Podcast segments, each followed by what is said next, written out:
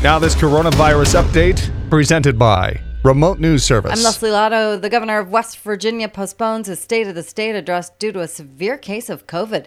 Governor Jim Justice getting antibody treatments after announcing he tested positive and was feeling extremely unwell.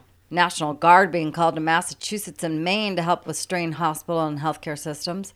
The acting head of the FDA says sooner or later, most people will have contracted the virus in the U.S.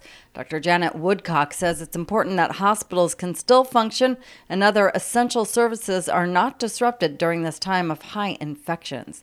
Believe it or not, New Orleans is allowing Mardi Gras celebrations but masks will be required in restaurants, bars, gyms, entertainment venues, and on public transport.